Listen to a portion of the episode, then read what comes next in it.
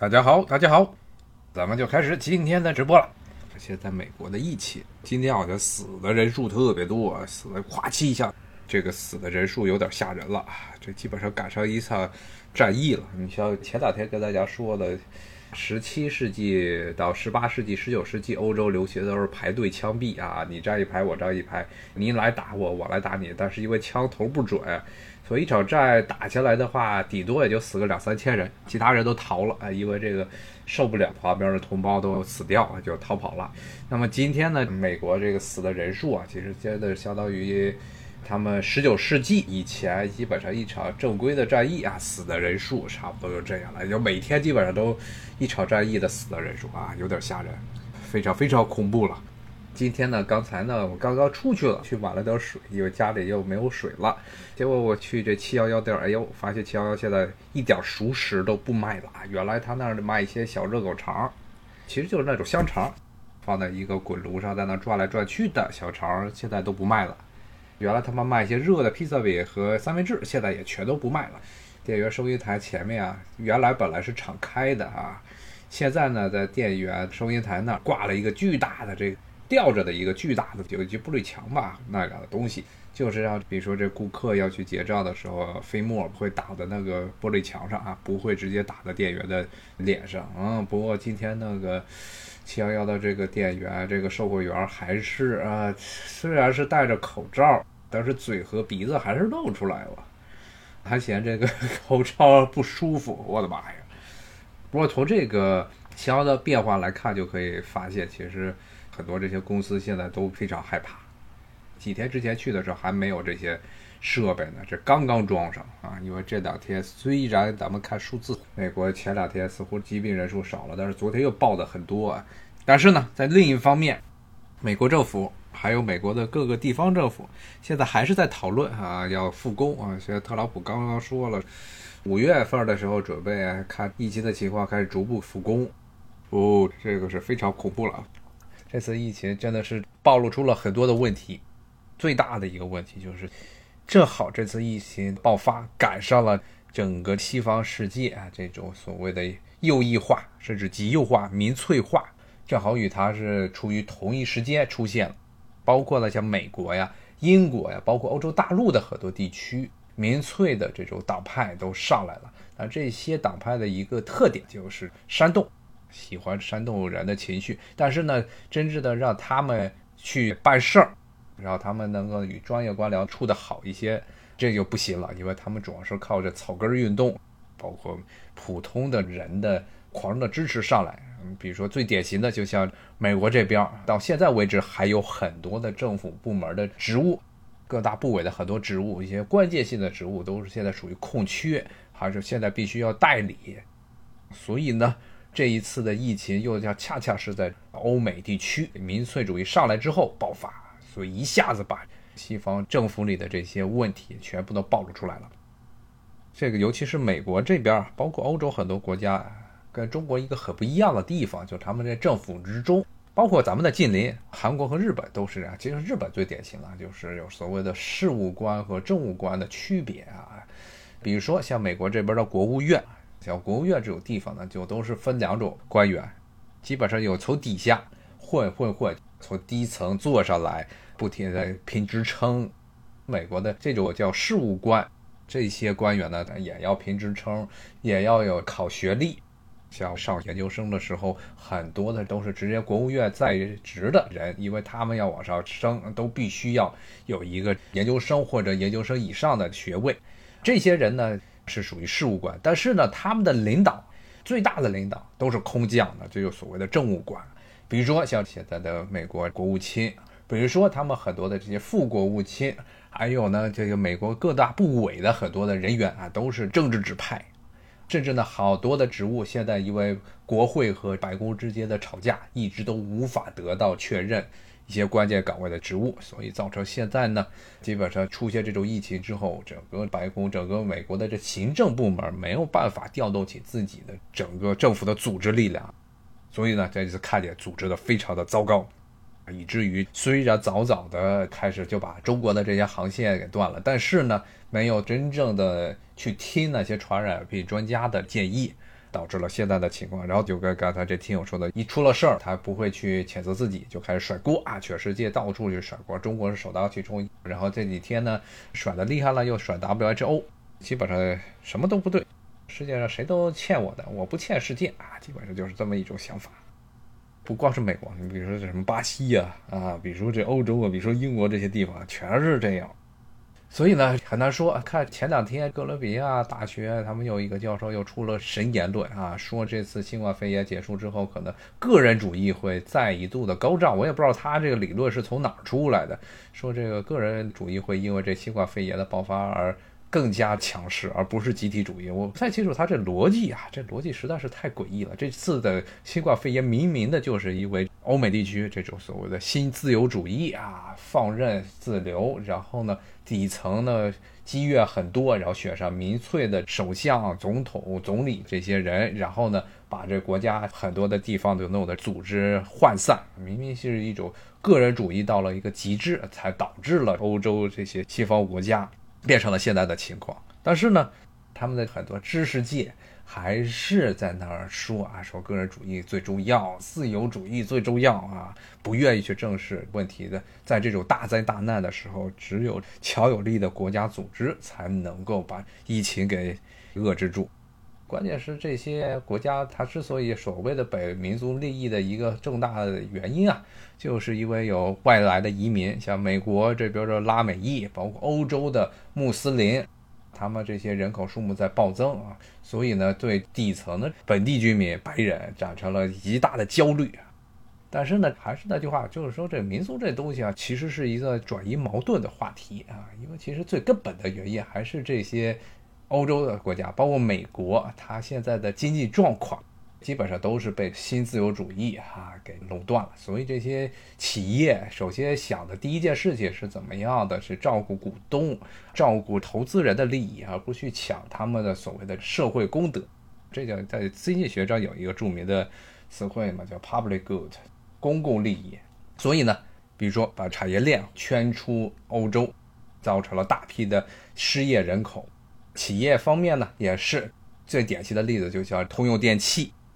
威尔奇就前几天刚刚死的，原来被奉为神灵的啊，可以说是包括中国的 MBA 的这些课程，好像都是把这韦尔奇同志当做一个神来崇拜啊，说韦尔奇多么牛，多么牛，把通用电气呢从一个传统的制造业的老大啊，给改造成了一个渗透到美国啊经济各个领域这么一个庞大的组织。其中最重要的一点，韦尔奇搞的最重要一点就是他的把 GE 的很多服务都给金融化了至于到了九十年代最后，包括一起退休的时候，整个这一周最大的部门是它的金融产业啊，金融部门，而不是他们那些什么发动机呀、家用电器呀，包括包括发电机呀这些设备啊，包括火车头，这一整个它的很多的产业都被金融化了。所以呢，他在个零八年的时候，当时金融危机的时候就弄得很惨，他们的金融部门赔得很厉害。然后这一段时间呢，更是糟糕啊，它的实体经济现在是非常的惨。但韦尔奇他之所以出名，就是因为当时的这种所谓新自由主义的理论啊，把利益至上放在了第一位啊，不去考虑很多国家的未来发展的问题。那么现在呢，我看这个听众在这说了，失业人口回到十年啊，现在的失业这一周呢又增加了五百多万啊，现在美国失业人口数目是相当吓人了。可以从另外一个角度来说啊，你看这个美国普通的民众啊，他这真的是承受压力的方面，从某种角度来说比中国人还要强。上千万人失业全都倒在家里，那这边的这美国人目前呢，社会上就现阶段的时候，还是经典的说法就是居民的情绪稳定啊，现在还没有出大事儿，嗯。他们其实这个疫情来的时候就觉得很吓人。你看一月份的时候，当时的这些网上全骂的一塌糊涂啊。但是现在呢，现在呢还是分为两派，自由派呢和支持特朗普的这些所谓红色的派别还在互相对骂啊，还是把政治的纠纷当做了第一位，而不是说这个人生的安危啊，包括自己个人的福祉。所以美国人其实啊，普通民众抗压的能力非常强啊，真的是这样。但是呢，现在如果长期的再这么耗下去的话，就很难说了。今天呢，其实主要是想借新冠肺炎啊，还有失业率问题，跟大家讲讲他们美国这边的这个经济危机的事情啊。其实美国这个国家从一开始，从它的诞生的一开始，就一直是处于，如果大家学经济学，特别是那些历史经济学的话，都知道美国这个国家基本上就是一个典型的所谓的这个经济活动周期。隔上那么一段时间，十几年就要闹一次经济危机，闹一次经济危机，而且每一次经济危机都会带来深刻的政府还有人的思想变化，包括很多很意想不到的事情，都是在经济危机的时候促使的。比如说，美国十九世纪的后半叶，特别是从一八八零年代到九零年代开始的排华浪潮，当时非常疯狂的排华浪潮，把旧金山呢，把西雅图啊。很多的华人区，唐人街都给烧了，然后很多内陆的中西部的地区的华人，不是被杀就是被抢，当时是非常吓人的排华浪潮。一个很重要的原因，就是因为当时这个美国一八九零年代是一个很严重的经济危机啊，其实就跟现在是一样。所以呢，出了这些事情，美国尤其政府啊，包括了很多的普通民众啊，他们出了问题的时候，首先想到的是找个地方甩锅。中国呢，这一次不光是亲历了历史，这其实是历史的重演。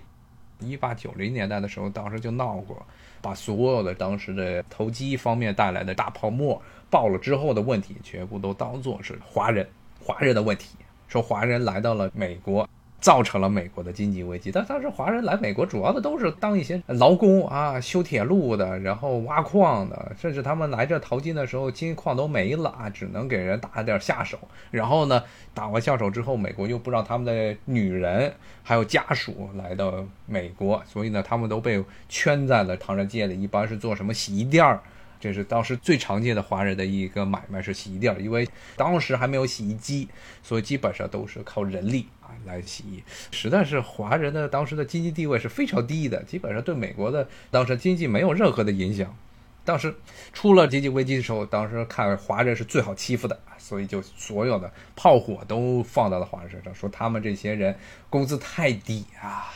造成了白人的那些工人。他们也工资被迫向他们看齐啊！最荒诞的一个东西就是，当时很多的工会，就像昨天我说的那些工会，很多工会其实在那个时代，十九世纪的时候就开始有些起源，有个是叫劳动骑士吧，这么一个工会啊，你听这名字好像挺有趣的，但是他们实际上是很右翼的这么一个工会，而且是宗教色彩非常严重。当时他们就说，不能让异教徒中国人。来这个美国抢他们美国的虔诚的基督教徒们的 岗位工位，所以当时的美国的排华浪潮不光是政府以及其实政府当时都没有像现在这么做引导很大，其实很多的都是草根阶级主动的起来说是要排除华人，所以呢当时的情况就非常的糟糕啊，大批的华人是被抢被杀，一直到了。后来，美国甚至是颁布了当时美国建国以来第一个系统性的歧视特定族群的这么一个法案啊。当时首先是在加州，最具反讽意味的就是当时一开始是在加州首先开始排华。加州现在是华人最多的地方，当时呢是排的最厉害的。首先加州，加州之后呢，甚至美国政府也出定了排华法案，严格的控制中国来美的人口，基本上家人亲属是来不了的。然后后面呢，扩大到了整个亚洲地区。当时的白人怕黄种人，他们眼中的这个劣等人能够会稀释白人的血统。其实你看，现在他们防了半天亚洲人，亚洲跟美国隔了的这么一个太平洋啊，其实是很难以去真正的渗透到美国的。但是它南边的邻居墨西哥，甚至整个拉美大陆，现在是很明显的大批的这些移民过来。以至于现在美国拉美化，在美国南部的很多的州啊，特别是很多的像德克萨斯啊，包括加州的很多地区，已经是基本上不可逆了。非法移民呀，之前其实我也讲过，非法移民基本上是没有办法解决的问题，因为就像刚才说的，只要你有这路上的国际线的接壤，而且不是像印度和中国那样是隔着喜马拉雅山，所以就很难以真正的把边境线给封了啊。像中印边境基本上都是高山，他们翻过来之后，基本上人就死的差不多了。现在美国和墨西哥的边界啊，以前都是墨西哥的本土啊，像加州啊、加利福尼亚呀，像什么内华达呀、像新墨西哥州啊、德克萨斯州，原来这些都是墨西哥的领土，被美国给抢过来的。美国抢过来之后，继续大量的白人移民。其实十九世纪的时候，是美国些白人先渗透到墨西哥的边境，然后再闹独立啊，号称是墨西哥政府压迫这些白人，然后闹独立。像德州就是这样，德州起来之后呢，美国又把德州的所谓孤星共和国给吞了。当时是美国这边的人口增长比墨西哥这边要快啊，现在变成了一个相反，墨西哥这边的人口增长比美国要快。啊，因为美国普通的白人现在的生育能力啊，非拉丁裔的白人生育能力远远的不如信奉天主教的这些拉丁裔。拉丁裔是严禁堕胎啊，严禁搞同性恋，强调这个家庭的重要性。这与现在美国呢，特别是大城市的很多自由派的这些人是不一样的。那么现在就造成了一个很糟糕的这么一个移民的情况。不过这个应该是以后有时间再跟大家讲。今天主要还是想讲失业率啊。失业率现在的问题啊，失业还有经济问题。刚才说了，经济危机出现之后，就肯定要带来这种甩锅。像十九世纪末就把中国人当做一个靶子。那么到了二十世纪的时候，其实现在呢，已经有很多人开始把这次的新冠肺炎很多的情况跟一九二七年的美国大萧条开始做对比。这两者其实有很多的相似的地方。首先就是大规模的失业啊，当然有一点不一样的地方是这个股市。现在目前为止看着股市还在往上拱，啊，但是能拱多久就很难说了。但是从失业率来说，现在失业的人口真的是实际上是从大萧条以来的最高点，是非常吓人的一个数据。当然，这部分的原因是因为所有的企业全部都关门了。但是呢，还有一个问题呢，就是现在银行，一九二七年当时大萧条一爆发之后，美国很大的一个问题就是银行开始惜贷，哈，银行不愿意放款。按照现在的经济学家的说法，就是说流动性啊，市场流动性变得非常差，非常差呢。因为银行都害怕钱到时出去还不回来，都不愿意借钱，不愿意借钱，很多的中小企业都要倒闭啊。这其实也是现在这个美国政府最担心的一个问题。所以我们看特朗普前一些日子说要颁布中小企业纾困的特别的基金，但是目前这个基金已经耗光了，没钱了。而且呢，很多的银行不愿意给中小企业贷款啊，就跟 每次经济危机的时候是一样的啊，不愿意贷款。但是联邦政府这边的纾困基金呢，新增的款项还发不出来，原因又是在国会里头啊，这共和党和民主党为了具体的怎么样发这基金吵得不可开交啊，两边又撕的不行，所以呢，这钱又发不出来。如果是这样的话，很多这些中小企业可能就得不到。没有钱，缺乏现金流，到下一步就只能关门倒闭了，破产了。已经发了一点八万亿不够啊！美国这盘子多大呀？美国你无论如何，它也是世界上第一大经济体，他们这个钱很快的就已经发没了。现在呢，无论是美联储还是美国白宫，都在想尽各种办法印钱啊。像原来零八年的金融危机之后出来的这么一个问题，就是美联储疯狂的印钱，当时还弄了一个很好听的名字叫量化宽松。其实量化宽松，你你看它实际上干的事情就是印钱，它只要是把这印的钱拿来买这些公司的债。让这些公司拿到这美联储印过来的香喷喷的钱啊，然后呢，增加所谓的市场上流动性啊。至于印钞这个全世界买单的原因呢，就是因为美国本土投资它的回报率太低，所以这些美联储印过来的很多钱最后都跑到了国际市场上啊，在国际市场进行收割。像零八年的时候，很多的海外的企业，包括欧洲啊，包括亚洲很多公司，当时都受到了严重的冲击。这些美国这边印出来的热钱就跑到这些地方，大肆收购。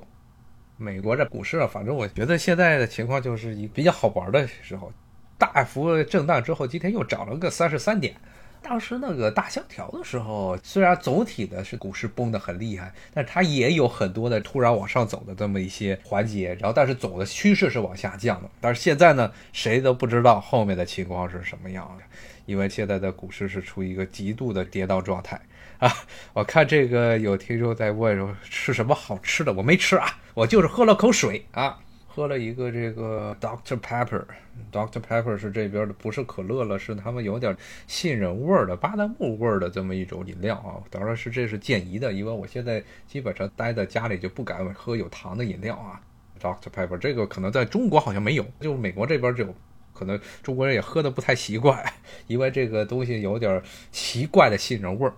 这个它不是可乐啊，它味道跟可乐很不一样。说白说呀，这些美国的绝大部分这些饮料啊，汽水类的饮料，包括这 Dr Pepper，包括可乐，包括什么百事啊，最早这些东西都是药啊。十九世纪的时候，当时的那些药剂师，当时还没有西方现代医学诞生的时候，当时他们就是按照传统的医学的一些他们的信仰啊，来这个配方配这些所谓的治感冒的药，治什么荨麻疹的药啊，配出来之后呢，没有什么药效。比如说像可乐的东西，应该是不知道是按照什么样的百分比配的一些什么胡椒啊，像什么月桂呀、豆蔻这些东西，反正他们一搭配，哎，一开始大家觉得这些香料最后吃到肚子里应该能治感冒，最后治不了感冒，反而是挺好喝的，结果就最后就成了一种由药就变成了这么一种饮料。可口可乐最早配方中含有骨科碱啊，后来是取消了，骨科碱是一种毒品。哎呦，今天的时间也就差不多了，谢谢这位听众的关心，说多喝胖大海加冰糖啊。到现在时间上已经是差不多了。今天说了半天的经济问题啊，大萧条的问题，包括失业问题，但实际上还没有彻底讲开，因为这是很大很大的这么一个题目。哎，谢谢大家，那今天能够继续收听，那咱们明天同一时间继续聊美国的疫情，还有这个与疫情相关的各种事情。好，咱们明天再见，拜拜。